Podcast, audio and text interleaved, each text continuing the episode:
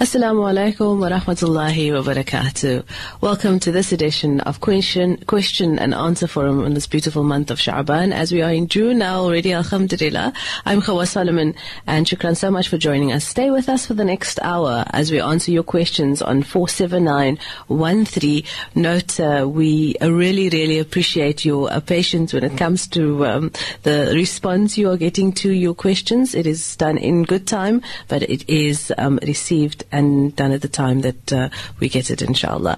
So let's greet our guest, and that is Sheikh Ibrahim Moos. Assalamu alaikum to you, Sheikh. Wa alaikum salam wa rahmatullahi wa barakatuh, and to all the listeners of Voice of the Cape. How are you doing today, sister? Very well, alhamdulillah, Sheikh. I hope all is well with everybody at home as well, Sheikh, as well. Yeah, just adapting to the cold weather and everything, but alhamdulillah. Once again. We'll be carrying on, alhamdulillah. Alhamdulillah. So, Sheikh being the Imam at the Yusufiyah Masjid, and alhamdulillah, Sheikh really looks at your questions and takes it home and delves into it and comes back with the appropriate answer. So let's get into that.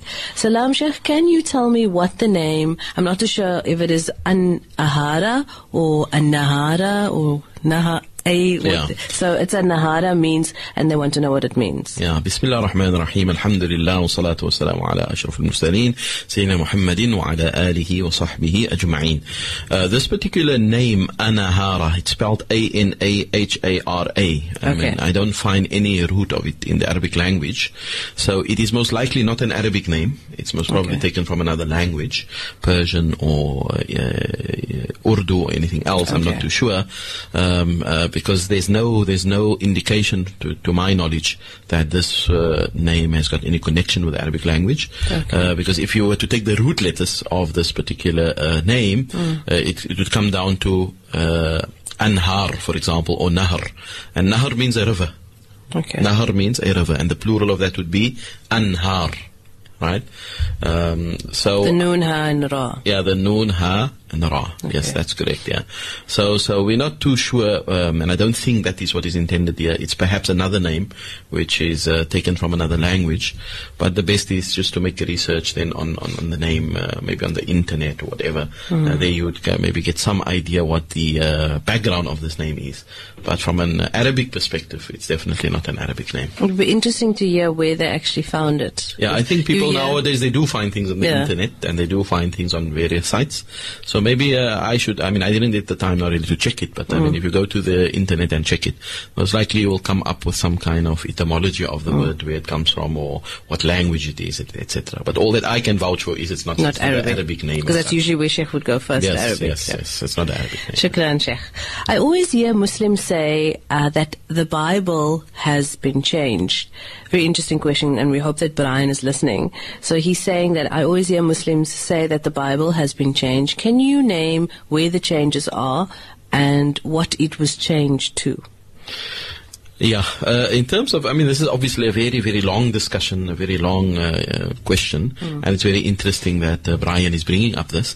And yes, it is an issue that is a debate, a theological debate between a Muslim and how a Muslim views the Bible and stuff like that. And yes, we do believe, for example, that the book that was sent to Nabi Isa, alayhi salatu wasalam, to Jesus, peace be upon him, has been interpolated or has been changed over time. And yes, there's a number of things that we can say on this, but it's a very long sort of debate and question that needs lots of time and research.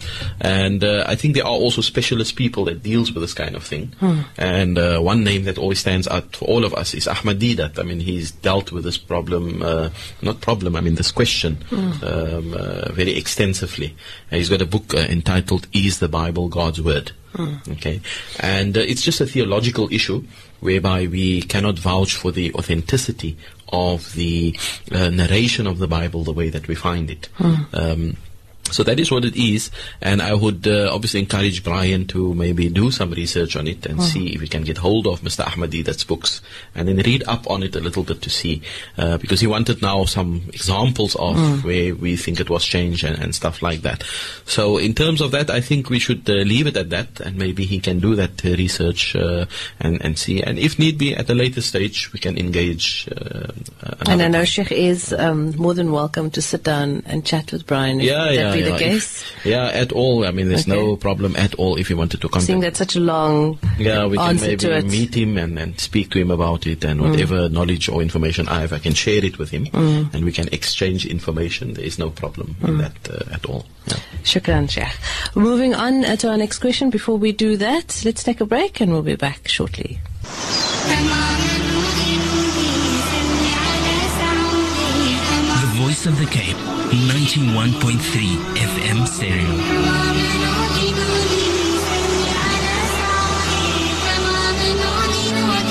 My radio station, your radio station, our radio station, the Voice of the Cape.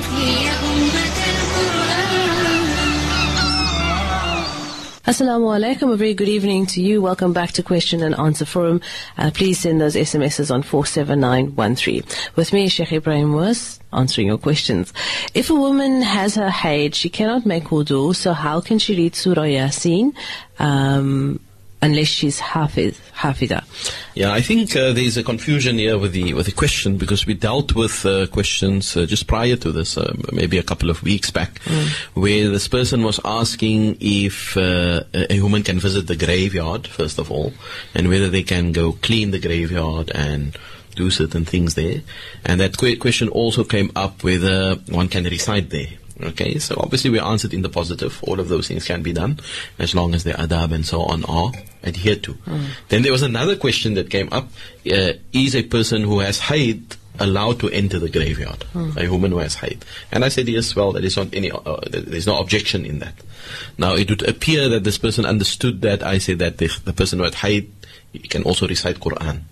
But I mean, that is not what was meant. Okay, it's two separate questions, right? So obviously, if the woman has haid, she is allowed to enter the graveyard, but that does not necessarily mean it's allowed for her to recite Surah Yaseen. Because when she has haid, she doesn't recite Quran, as we know. But she can recite dhikr, she can recite anything else. And he's saying that unless she's hafidha, of course, that's also not sufficient. Because if you are hafidh even, and you are able to recite the Quran without memory, without wudu, from memory, without wudu, you are still not allowed to recite if you have haid. Okay, so even if a woman is hafidh and she is able to recite from memory, she will not be allowed to recite the Quran while she is in haid, because that period of time when she is in that state, she will have to wait until she's clean and she's made a ghusl before the salah becomes again compulsory on her and all other things. So in any case, she's not allowed to recite Surah Yaseen if she has a haid.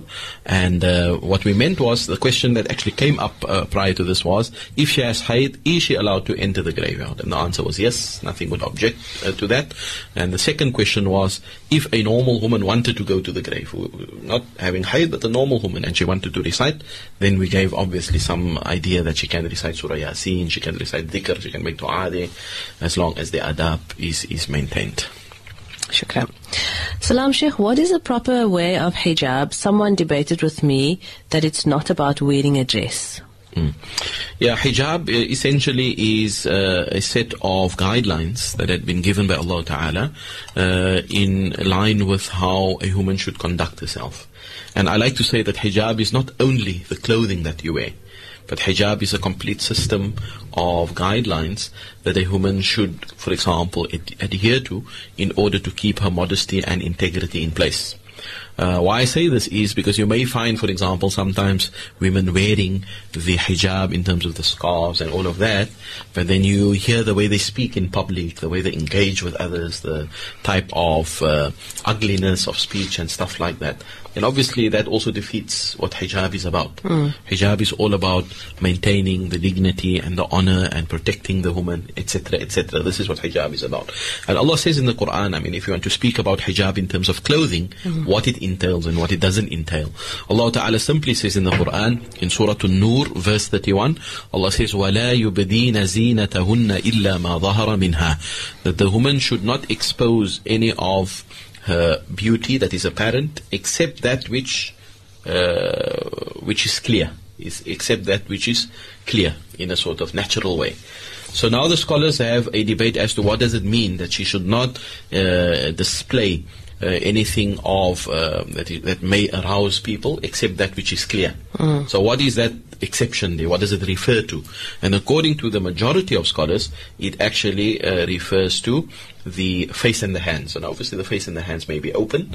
It doesn't have to be covered. And there's a hadith where Asma, the daughter of Sayyidina Abu Bakr radiallahu anhu, she actually came into the company of the Prophet sallallahu alaihi wasallam, and the Prophet saw that she had clothes on that were fairly sort of thin, you know, and see-through. And the Prophet sallallahu alaihi wasallam turned away. And then he said to her afterwards, "Oh Asma, if you are of an age where you are mukallaf, then you should try to cover your body, except," he showed to her, "except this and this." And he pointed to her face, and he pointed to her hands. So that may be exposed. The rest of the body obviously should be covered. So just as a sort of general guidelines as to what hijab entails, firstly, it mustn't be transparent. It mustn't be something that you can see the skin of the person through the clothing. And second, it must not be too tight, where obviously the shape of the body and stuff like that would become very clear. And then there's some other guidelines as well. It should not be imitating of what men wear and stuff like that. There's some other guidelines that are given as to what the hijab entails. But the exception is the face and the hand may be open. Everything else should be covered. And it's an issue of modesty. I mean, how you do it and whether a dress or not a dress. I mean, that is something else. Whether you want to wear a black thobe or not a black thobe, the color is not important. The color is not the issue, but it's all to do with dressing up modestly and in a way that you know, protects you as a woman and protects your integrity and your dignity and your honor, etc. And those are the general kind of guidelines as far as the hijab is concerned. Shukran, Sheikh. We're listening to Sheikh Ibrahim Moos, the Imam at the Yusufiyah Masjid, and continue with your SMSs on 47913. Just for now, let's take a short break, and when we come back, read more of your questions. The Voice of the Cape, 91.3 FM stereo.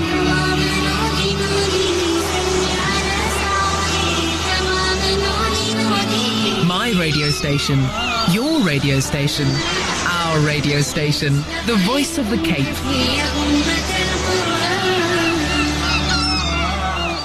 Assalamu alaikum wa rahmatullahi wa barakatuh. Very good evening to you. Welcome back to Question and Answer Forum. Stay with us right up until 7 o'clock, inshallah, where we take your SMS questions and answer them by Sheikh Ibrahim Moos with a detailed answer, alhamdulillah, with some proofs and a great explanation as well. Please note that if you're still not sure about this, do consult your local imam or send the question through once again. And Sheikh is also available. You can call him and we'll leave his details at reception. Alhamdulillah, shukran to Sheikh for offering that as well. So, assalamu alaikum, Sheikh. My husband has an illegitimate child. She's getting married, and can he be her wakil? Also would like to know if I should attend this wedding, as her biological mother and sisters are all murtad. And she said that she is not worried who thinks what. Do you think I should attend this wedding? I am still very, very, very much from the old school, shukran. Yeah, I don't know what it means to say we're from the old school or the new school, but anyway, there's two issues. The issue of being a wakil for an illegitimate child. And the quick answer is no, the father does not act as the wakil unless he is appointed by this girl herself. So she obviously has to appoint someone to marry her. So in other words, he cannot enforce his guardianship over her. But if she appoints him from her own self, then she can do that. She can appoint him to marry her on that day. In other words, she will then give the authorization. Because normally the father automatically has that authorization. Okay, he doesn't need the approval or the authorization of his daughter. In this case, she can give over that authorization to this person who is the illegitimate father, and he can then obviously handle the marriage if that is the case. So that is the first point. And the second point, with regards to the marriage now having or is taking place where people that are involved with the marriage have become murtad and stuff like that, as a general principle, we obviously try not to condone this kind of thing. We try not to show that we are happy with someone that has left the deen and stuff like that. And we try to encourage and make da'wah to the best of our ability, and we try to speak to them. We try to highlight, you know, if there are problematic issues with people that have become murtad, we try our best. And if we cannot, we try to get someone that can speak to them and so on. And so I think in this case, it's a wedding and so on, and if it is that they are already living this lifestyle and that they, are far gone in terms of you speaking to them and all of that, then most probably it will be best for you not to entertain it too much, unless of course you feel that there is a way in which you can speak to them, and once again make a calling and tell them what is a better way to do things and stuff like that. But I would not encourage this kind of thing, just to go to the wedding if those issues are around, because we cannot send out signals that it is kind of acceptable to do these things. One must be careful of not condoning these kinds of things and sending out the wrong signals. But if it is in the form of da'wah and we're trying to engage them and stuff like that, then from that angle, obviously, it would be suitable and okay to do it. Yeah. Shukran, Sheikh. This question might sound a little bit confusing because I don't know where it all fits in, but let's go for it. How do you come with the following? I think, sister, how do you deal with the following? Your wife was convicted by someone they assume is a sheikh that she is Islamically free from me after not sleeping with me for more than 3 months. After she moved out 7 days later, then that same man marries her. There was no talaq or fasakh. Shukran. Yeah, it would appear that there's an issue here of a husband and wife that are no longer together, and obviously the wife has gotten married a second time, okay. And she actually got married with a person who claimed that the marriage is over due to some issues within the Islamic law. And here the reason that was given is, since she didn't sleep with her husband for 3 months, then it means automatically, this is what I understand, automatically the marriage is annulled. Okay. And it seems that when this woman then moved out, she immediately married the person who gave them the advice in the first place, being a sheikh or imam, whatever he is. And there was no talaq. And there was no talaq and no fasakh. And of course, to start from that point, if there was no talaq and no fasakh and no procedure of actually annulling the marriage, then the first thing I can say is that you are still married. Your marriage didn't go anywhere. You are still married. So the fact that you slept away from each other for 3 months or even 6 months or even a year for that matter, that in itself does not constitute separation. No, because we dealt with the question earlier about this wife saying her husband moved out of the room for 2 years. Yes, yeah. Absolutely. That does not constitute separation or annulment of marriage. There must be a procedure that is followed, and the procedure is one of two. It's either from the husband's side, where he issues a talaq, or it comes from the side where the woman applies for a fasakh, in which case a fasakh must first be granted by a judicial body that does the investigation and all that, and she must have strong grounds, there must be reason, and they will call in the parties and they will find out what the reasons are and so on and so forth. So if that procedure was not followed, then I don't see how the marriage can be sort of annulled. So they are still technically married, and if they are technically married, then it means that this woman that moved out and married the so-called imam that had given them the wrong information, or the so-called sheikh, then it means that that marriage to that man is also null and void, because a woman cannot get married to another man while she's still married. Okay, and what about the iddah? Nothing is mentioned about, even if she was now, marriage was annulled. He says after 7 days, where's the iddah? She obviously has to go into a waiting period before any marriage can take place. So it seems to be a whole sort of jumbled up thing here. And I feel sorry for her, for the man here at least, because it's obviously very confusing for him how a so-called learned person could have done this. And we do from time to time hear some of these weird things happening in our community, where even some of the imams and the sheikhs, that have no sort of consciousness of Allah really, where they take things into their own hands and get involved personally with people and stuff. We've heard this on some occasions, and it's very sad, where a person who's supposed to offer true guidance, who's supposed to offer help, in fact, instead of helping, he helps himself. That is bad. That is very bad. It shouldn't be. And it's worse if it comes from somebody that is supposedly knowledgeable. So I think what this man should do is, he should go to one of the bodies, a judicial body, and actually state his case there. And they must open a file, and obviously then call the wife in and explain to her, first of all, that your marriage with your husband is still intact. If there was no talaq, no divorce, nothing, no separation, you're still married to him.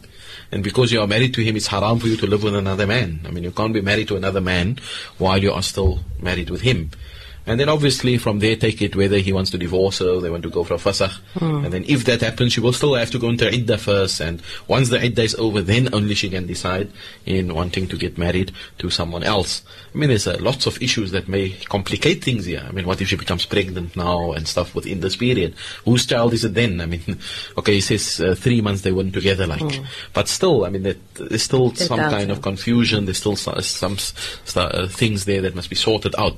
So this is what we would say to this person, that he should immediately, shouldn't wait, go immediately to a place whereby you can get someone to come and speak to the woman and call both of you in and explain to you the repercussions of what has happened and what would be possibly the best way forward to resolve this issue. Sheikh, for me, there comes up so many other questions with regards to, you know, what actually happens in this case with that couple that is now so-called demarried with a wife, and I think everybody involved, the ignorance of not knowing what had happened and what falls onto them now, even after correcting it. So we know all the punishment that goes with doing something wrong. Would that still fall under, you know, people like this that claims that they did not know? Just a question for me. Yeah, you know, it's very sort of strange to imagine that these basic things will not be known. I mean, how can you just get married to someone? Okay, you didn't go under iddah, you didn't. I mean, that is something which is, I think, it should be common knowledge amongst people, you know. And I don't think ignorance will save the person. Surpass them, okay. No, I don't think at all, because these are things that are supposed to be second nature. You know, it's not. You don't need to be a scholar of Islam to know that a woman is not allowed to just get married to someone. I mean, there's some relationship and there's some procedure that must be followed and stuff like that. But I think what could have happened here is, and it's a very sad thing, that could have happened that the so-called sheikh or imam had obviously used his influence, you know, maybe as a learned person. And people are gullible, unfortunately, because they don't have knowledge by themselves, or they don't go classes, or they don't equip themselves. So they may be gullible, you know, to these kind of things. So what could have happened is, if it is the way that the person is explaining here, maybe the sheikh kind of just used his influence, you know, and used the fact that he knows better than them. So they must just sort of the woman must just keep quiet and follow what he says. Which is not necessarily the right thing, but the point is, she should have by herself also made the research, get a second opinion, go to another imam or sheikh. Is this right what I'm doing? I mean, surely you can't be married with someone and then 7 days later marry someone else. I mean, that just doesn't gel, you know, it just doesn't make sense. And I think even in non-Muslims, they know that also the wacht that... Yeah, of course, there's issues, there's procedures, you don't just jump from one to the other. I mean, it doesn't work like that. Shukran so much, Sheikh, and we hope all those involved are properly guided, inshallah, Amin, and finds the solutions, and the steps, as Sheikh has mentioned, does you know, get followed through, inshallah, by that questionnaire. Next up is salam to all in the studio. Will the husband be held acceptable for not guiding his wife who embraced Islam? I'm sure it's embraced. And I think it's accountable. I mean, will he be held accountable in terms of his responsibility towards his wife that has embraced Islam? Of course, yes, he has to play a role. If a person gets married to a revert, then you have to play a role in guiding, in helping, in assisting. It's not a matter of just getting married to that person, and now the person embraced Islam, so that's it. No, that is just the start. The fact that you took somebody under your wing who needs that training and needs that guidance from somebody who is more experienced, then yes, it obviously becomes your responsibility, and you will be held accountable for it if you neglect it. And Allah says in the Quran, for example, in Surah Al-Tahrim, Ya ayyuhalladhina amanu qu anfusakum wa ahlikum nara. O you who believe, save yourselves and your families from the fire of hell. You need to save yourself and your family. You play a role as the head of the household. You need to obviously ensure that there are certain things in place within your home whereby people are being guided and trained and people are being taught, etc. Even your children, all of that, they all fall under the same ambit of this ayah. There's also an interesting hadith where the Prophet ﷺ had actually spoken very strongly out against people who neglect their duties towards people that need guidance. in a general sense. Okay. And what I've sensed from this hadith, which I will just give you a brief summary of now, is that there were people that had embraced Islam, that were Muslim already, and then there were other people who were new reverts, or their neighbors that did not know as much as they did. And the Prophet ﷺ actually made a speech one day, and this hadith is recorded in some of the books of hadith, like the book of Ibn Sakan, and like the book of Ibn Rahawayh, and so on. In some of our sources it is mentioned that the Prophet ﷺ actually, what he did was he made a khutbah, and he used very stern words when he said, what is wrong with certain people who don't take out the time to teach their neighbors? Right? And then he also said, and what is wrong with those people, the neighbors, who do not take out the time to learn from their neighbors who know? Okay, and the Prophet ﷺ appeared to be furious when he was speaking about this, and appeared to be very sort of stern. And he actually said, if you don't do this, if you don't help each other, if you don't teach each other, if you don't guide each other, then I will invoke Allah Ta'ala to bring a punishment upon you.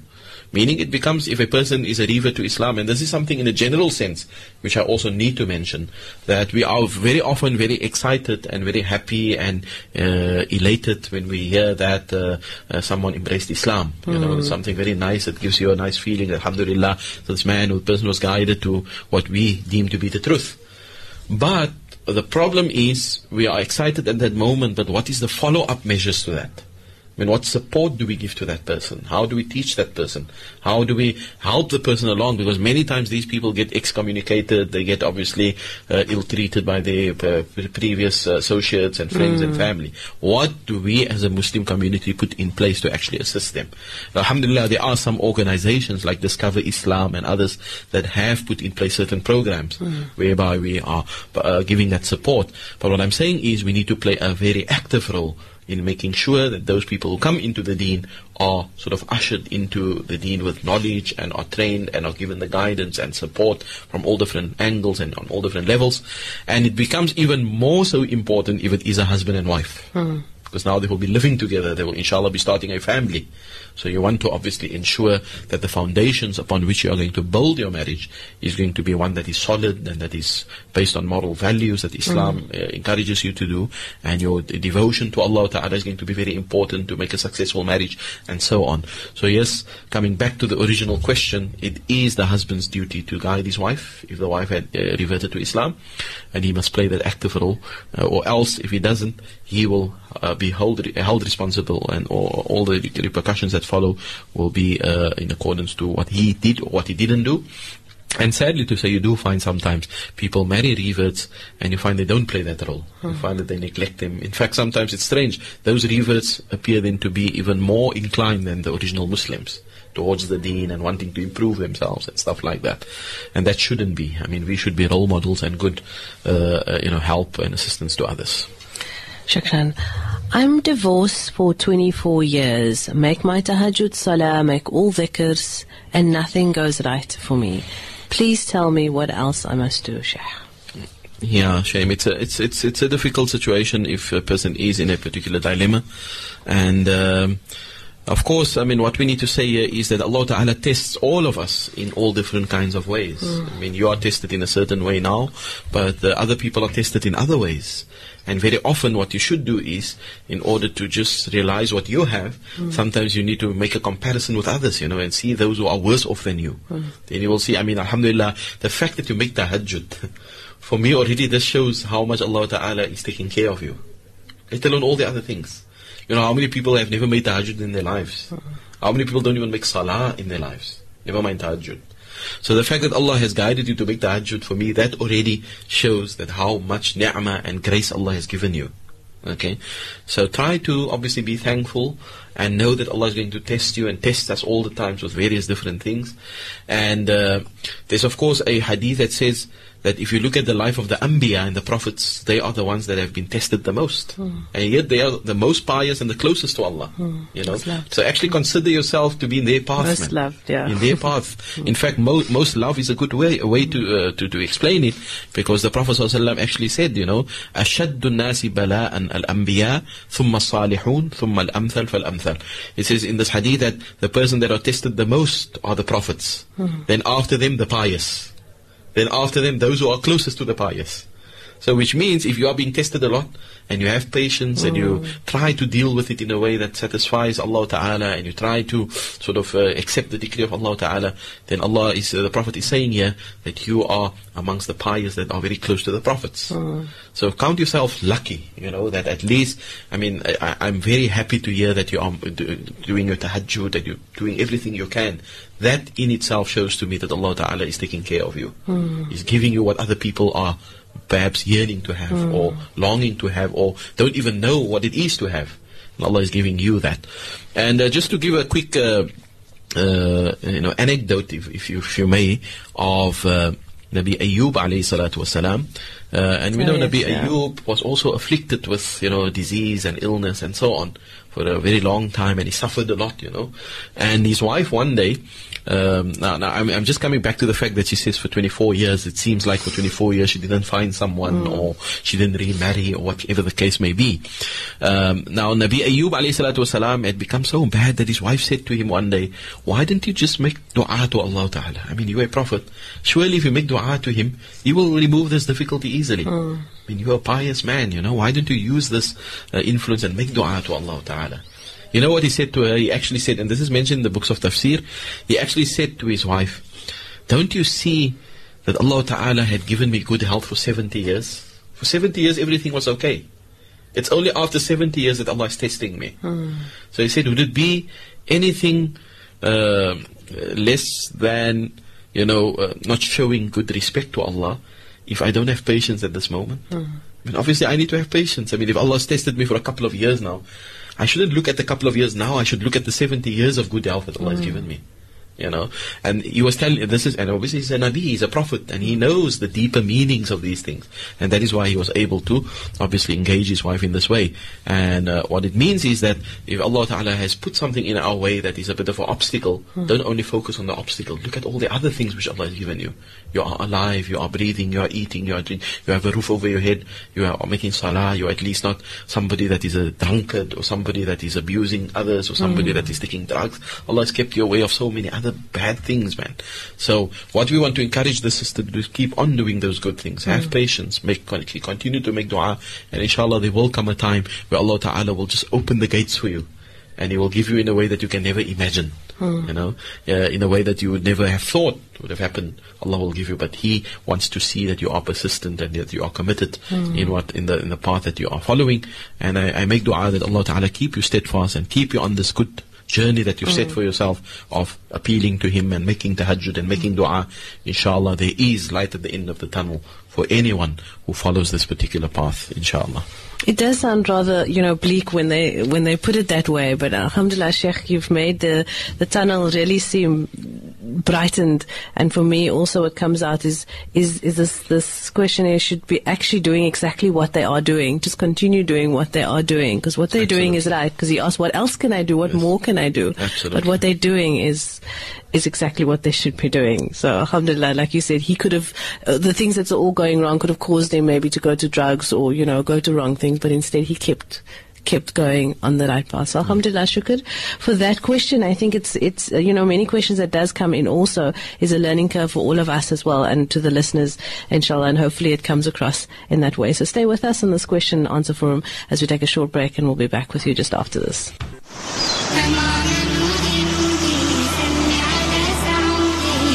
The Voice of the Cape, 91.3 FM stereo.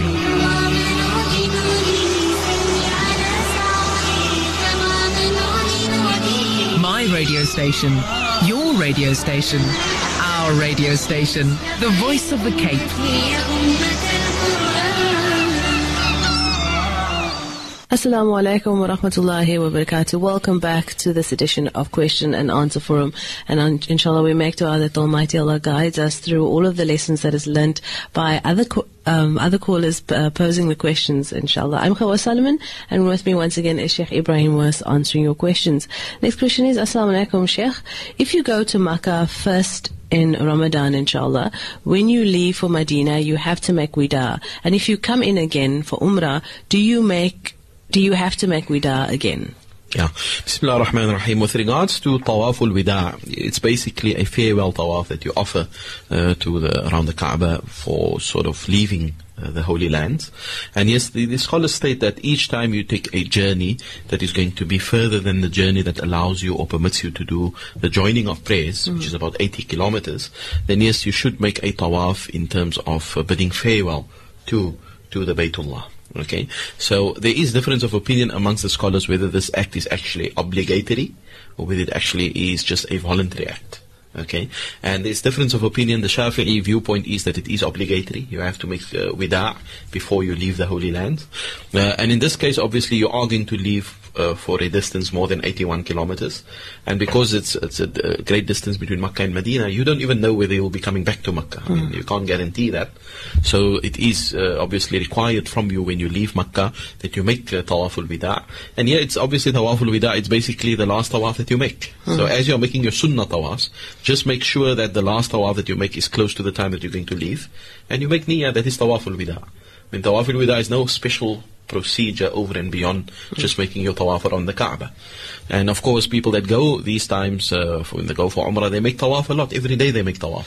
So all that you do is the tawaf that is closest to your journey to Medina. You make niyyah that will be your tawaf al-wida', because you don't know whether you'll be coming back or not. Then you go to Madinatul Munawwara. And inshallah, when you come back to Makkah, you will do Umrah again, you will enter with the Umrah, you will do all those procedures again. And then when you leave now from Makkah to go back home, then you will do another Tawaf al-Wida', obviously, because now you again going to travel away from the Baytullah for more than 80 kilometers. And this is something which obviously, like I said, it's a gesture of bidding farewell to the house of Allah as a final sort of greeting. And it's part of the adab of leaving. And of course, there are certain people that are excused, like a woman who has a menstruation, for example. She will be excused. There's no problem. She can leave without having to worry, because she obviously will not be making tawaf in that state. So she can basically just make dua to Allah Ta'ala at that point to sort of accept from her and to bring her back and all of that. And that would be the case here. It would be required to make Tawaf al-Wida'. Like I said, Tawaf al-Wida' is no special procedure. It's just the normal Tawaf around the Kaaba with a special niyyah. That's it. The niyyah is basically what is special, and that niyyah is you are making a final Tawaf. And of course, just as an added point, once you've made your Tawaf al-Wida', you should not try to delay too much within the area of Makkah. You should try to leave as quickly as possible. In other words, you must not stay a long period in Makkah after you've made your Tawaf al-Wida'. Your greeting should be like the last thing that you do, and then you should leave wherever you are heading to, inshallah. Okay. Salam, what if I overslept and did not do my witr the night before? Shukran's is a very good program. I think this also comes from a SMS that was maybe sent through at the time we answered a question on witr. So, inshallah, Sheikh. Yeah, just as a principle, the salah of witr is a voluntary salah. It is not a compulsory salah. And that means that should you even leave it out intentionally, then there is no issue with that. Okay, although it's a very strongly recommended sunnah, what we call a sunnah mu'akkada. It's something which the Prophet ﷺ hardly missed. I mean, he never missed Salatul Witr, really, because it's something that he was very particular on. And there are some of the Sahaba that said, you know, the Prophet ﷺ advised me never to leave off certain things. And amongst these things is Salatul Duha, amongst these things is Salatul Witr, amongst these things is to fast at least 3 days of every month. So the Prophet had encouraged these things. So just as a matter of principle, Salatul Witr is not compulsory, but it is voluntary. So should you leave it out intentionally, it will be fine. You don't have to make it up. There's no sin involved. But you've just missed the reward for it. That's all that it is. So if you've overslept for Fajr and you stood up after the sun has come up, or you stood up a long time after the Adhan of Fajr, then obviously what it means is that the time of Witr has ended. Because the time of witr is any time from after the time that you perform Isha until the Adhan of Fajr. So let's say you perform Isha in the beginning of its time, then you can perform witr immediately after that.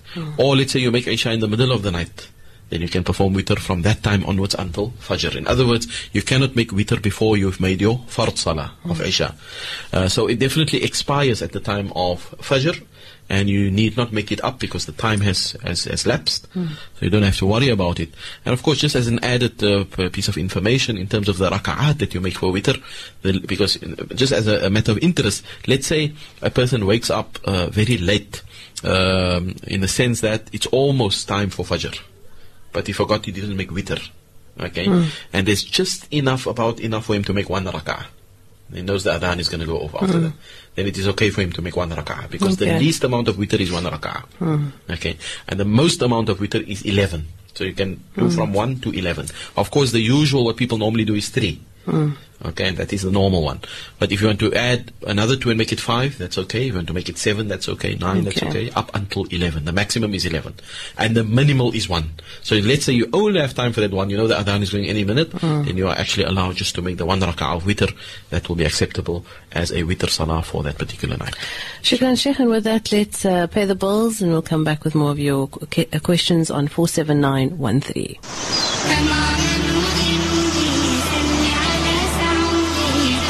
Voice of the Cape, 91.3 FM stereo.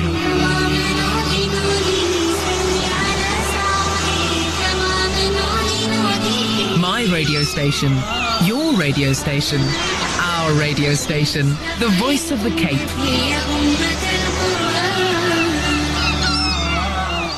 Assalamu alaikum wa rahmatullahi wa barakatuh. Welcome back to the last segment of this edition of Question and Answer Forum. I'm Hawa Solomon, and with me, of course, is Sheikh Ibrahim Moos, the Imam, resident Imam at the Yusufiyah Masjid. And remember, if your questions was not answered this week, please, we shukr you for your patience, as it will be dealt with when we receive it, inshallah. So the next question is, and our last one for this show is, Salam Imam, my father passed on 8 months ago. He has saved 3,500 rand for my mom and himself to go for Hajj. Can my mom use this money for my father's Rukum Hajj, or can my mom use it for her Hajj? Yeah, I think we have to first ascertain whether the father actually went on Hajj before or not. Because if it was the Fard Hajj, which the father did not yet perform, then obviously that becomes sort of a duty that must be performed on his behalf. And even if it means you must take from the money of the estate to perform that Hajj, then so be it. Because the Fard Hajj is, of course, a Rukun of Islam that must be performed. And if a person had the ability to go in Hajj but he didn't, then it means it is something that has to be paid in on his behalf. There's a hadith where a certain person, and this occurred more than once, but on more than one occasion this event occurred. The Prophet ﷺ was approached by a man, and he asked the Prophet ﷺ, Ya Rasulullah, Inna abi shaykhun kabir, lam yahujja, afa ahujju an. He says, my father is an old man. Is it okay for me to Hajj on his behalf? So the Prophet ﷺ gave him this answer. He didn't say just yes or no, but this is what he said. He said to him, أَرَأَيْتَ لَوْ كَانَ عَلَىٰ أَبِيكَ دَيْنٍ كُنْتَ قَاضِيَهُ. Do you see that if your father had to have a debt, would you pay it on his behalf? So he says, yes, of course. Naam. And then the Prophet says to him, فَحُجَّ عَنْهُ. So also perform the Hajj on his behalf. So what this, what we can conclude from this hadith is that the Prophet ﷺ said it's like a debt that needs to be paid. And we know when a person dies and he has got debts to be settled, then the debts must be settled even before the heirs take their portions of inheritance. Debts comes before that. So if the person did not do the Fard Hajj, then of course this money must be taken for that. And whatever of the estate must be taken to add to it to perform the Fard Hajj, if need be, because that is an obligation. If, however, it was the Sunnah Hajj, it was not a Fard Hajj, then of course I would say that this money is simply just part of the estate, and should not be taken particularly for Hajj, but it's part of the estate, and so all the heirs have a role to play in distributing that, as alongside all other things.